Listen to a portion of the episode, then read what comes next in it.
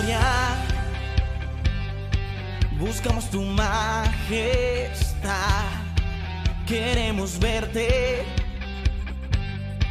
y conocer más y más. Nos gozaremos en tu presencia. Por la gracia de Dios, estamos finalizando el año 2022 y con él concluyendo la lectura del último libro de la Biblia, que es el Apocalipsis. El Apocalipsis es la revelación de Jesucristo que Dios le dio para manifestar, o sea, para darla a conocer a sus siervos, o sea, a los seguidores, para manifestar, dice, a sus siervos las cosas que deben suceder pronto. Dice el apóstol Juan en el capítulo 1, versículo 19 del Apocalipsis, escribe. Y aquí encontramos tres cosas importantes que menciona el apóstol. Escribe las cosas que has visto y las que son y las que han de suceder. Primero, le dice que escriba las cosas que has visto. ¿Qué fue lo que vio Juan? Juan vio un cuadro del Señor Jesucristo resucitado y glorificado. En segundo lugar, le dice, escribe las cosas que son. En los capítulos 2 y 3, Dios le, le presenta un cuadro de las circunstancias que existieron y existen en las iglesias hasta el día de hoy. El Señor le presenta un panorama de la historia de la iglesia hasta nuestros días. Y en tercer lugar le dice, escribe las cosas que han de suceder después de estas. Y en el capítulo 4, versículo 1, Juan ve una puerta abierta en el cielo y escucha una voz como de trompeta que le dice, sube acá.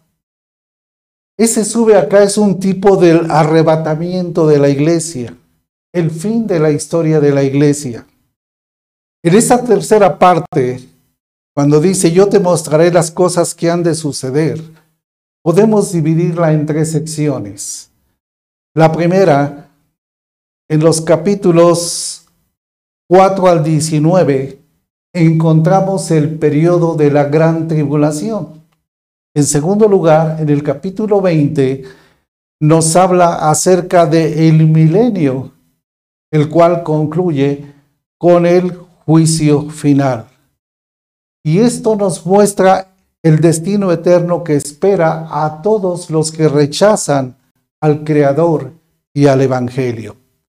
Finalmente, los capítulos 21 y 22 nos muestran el cuadro eterno y glorioso que nos espera a quienes en esta vida siguen con fidelidad al Señor Jesucristo. Y aquí podemos ver un gran contraste. Por un lado, en el capítulo 20 vemos a los pecadores en el lago de fuego, donde todo es pena, dolor, remordimiento, amargura y desesperación. Y por otro lado, en el capítulo 21, encontramos a los redimidos, los que oyeron, los que siguieron a Cristo. Y los vemos en aquella ciudad de gloria y vida, aquella ciudad de luz y de felicidad, donde no existirá jamás la enfermedad eh, ni la muerte. El dolor y el llanto jamás inquietarán la perfecta felicidad de sus moradores.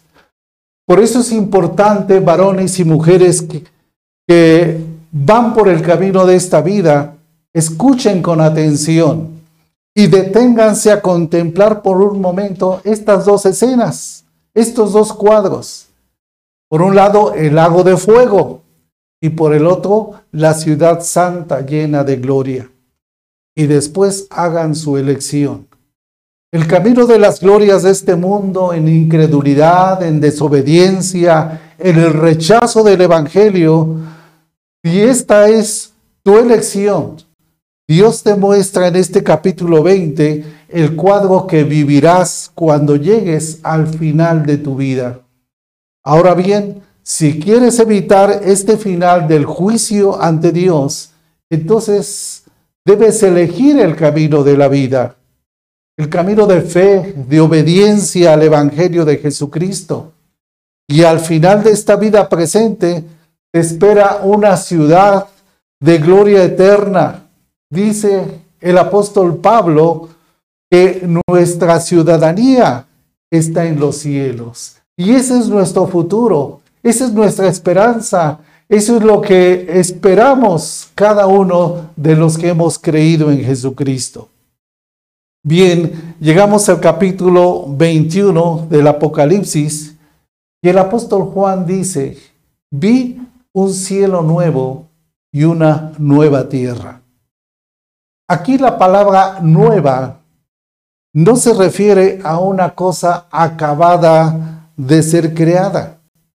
Se refiere a algo que ya existe y que es nuevamente acondicionada, renovada o físicamente acondicionada por el fuego, que ha pasado de un estado a otro, de la condición en que se encuentra ahora algo nuevo, algo diferente.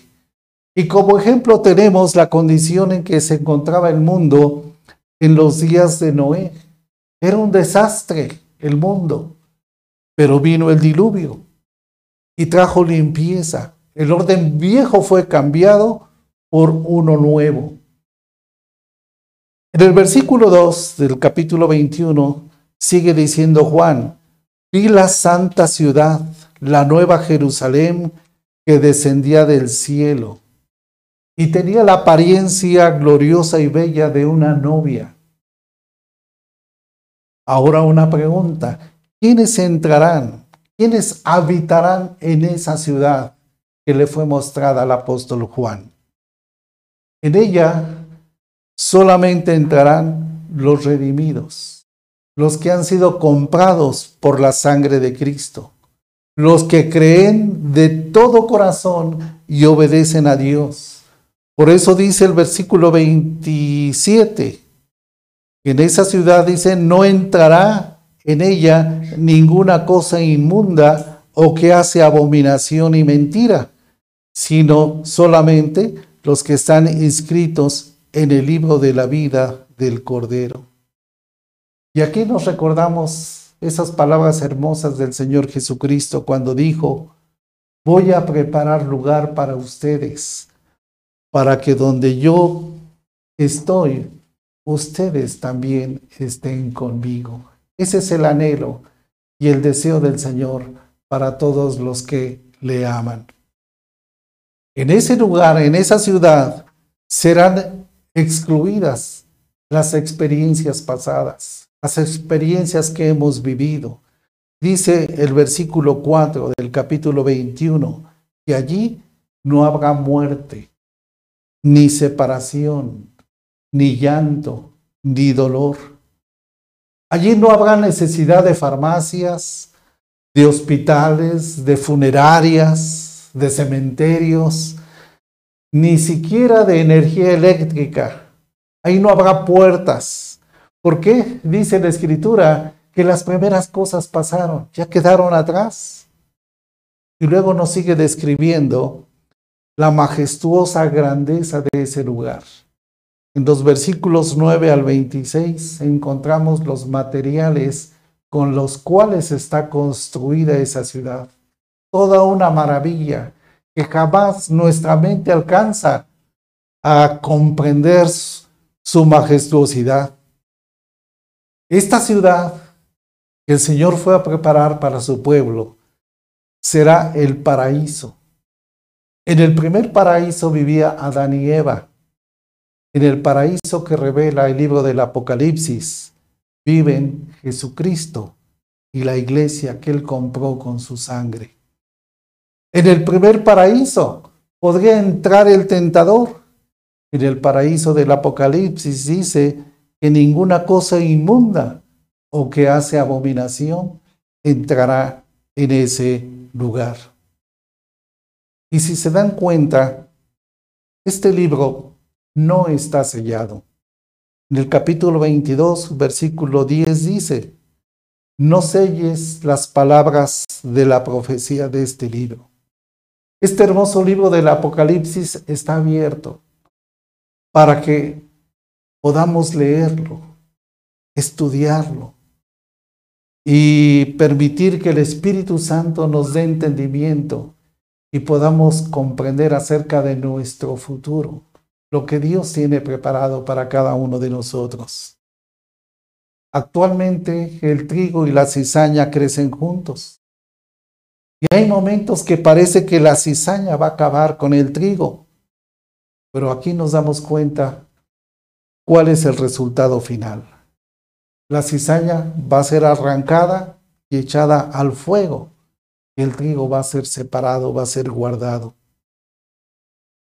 Y quiero concluir diciendo, el Apocalipsis es una revelación de Dios para sus hijos, para su iglesia, para mostrarnos lo que va a suceder pronto, para que prestemos atención porque Él viene pronto. Y dice la Escritura que son bienaventurados quienes le obedecen. El libro termina con una promesa de parte del Señor y una súplica de la iglesia. En el capítulo 22, versículo 20, dice, el que da testimonio de estas cosas dice, y aquí está la promesa, ciertamente vengo en breve, regreso pronto. Y la súplica de la iglesia es, ven. Ven quiere decir, así sea. Y podemos decir, así sea, Señor. Ven, Señor Jesús, ven pronto, te esperamos. Estamos preparados para ir al lugar que tú fuiste a preparar, porque ese es nuestro futuro. Ese es lo que nos espera a cada uno de nosotros.